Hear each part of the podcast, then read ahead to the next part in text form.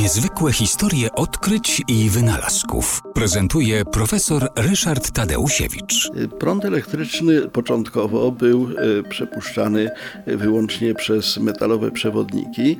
Wiadomo było, że przez pewne przewodniki płynie on e, sprawniej, szybciej. Miedź, srebro, złoto e, to były metale, przez które prąd przechodził z dużą łatwością. Inne metale, na przykład wolfram, powodowały duży opór. Y, natomiast y, uważano przez długi czas, że powietrze jest dla prądu elektrycznego nieprzenikliwe, jest izolatorem. Zresztą y, budowane do chwili obecnej na przykład na powietrzne linie na tej zasadzie działają, że pomiędzy przewodnikami elektrycznymi, nagimi, nie, nieizolowanymi jest przerwa w postaci odpowiedniego no, przerwy powietrznej, no i tamtędy prąd nie płynie, nie ucieka nam, nie, nie, nie, nie jest stracony. Natomiast y, powietrze pod normalnym ciśnieniem rzeczywiście y, prądu elektrycznego y, nie przewodzi, no albo trzeba bardzo wysokiego napięcia, takiego jak powstaje na przykład w chmurze burzowej, żeby poszło wyładowanie, no ale wtedy ono ma charakter bardzo gwałtowny, jest to taki piorun.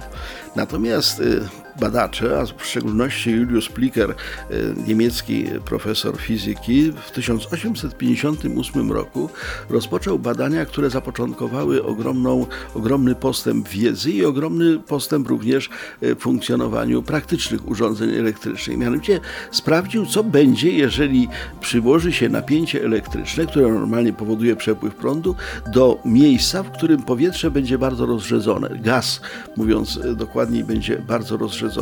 Zbudował takie specjalne e, rury, z których odpompowywano powietrze.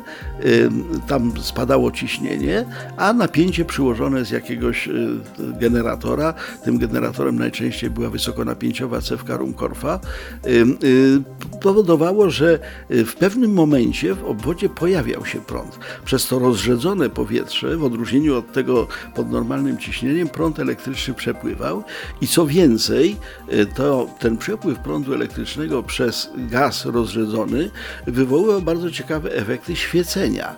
Y, I obecne świetlówki, neonówki, również energooszczędne żarówki, E, opierają się na efekcie, który wykrył e, Plicker, e, efekcie tego, że przepływ prądu elektrycznego przez rozrzedzony gaz powoduje świecenie tego gazu.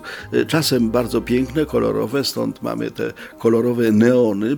Nawiasem mówiąc, przy okazji wyjaśnił też, czym są zorze polarne, dlatego że zorza polarna, piękne zjawisko obserwowane w pobliżu biegunów, to jest przepływ prądu elektrycznego wywoływanego wiatrem słonecznym, naładowane cząstki wiatru słonecznego trafiają tam z powodu pola magnetycznego Ziemi i właśnie rozrzedzona na dużych wysokościach atmosfera ziemska świeci przepięknymi kolorami y, podczas y, tych takich burz magnetycznych, które pojawiają się na Słońcu.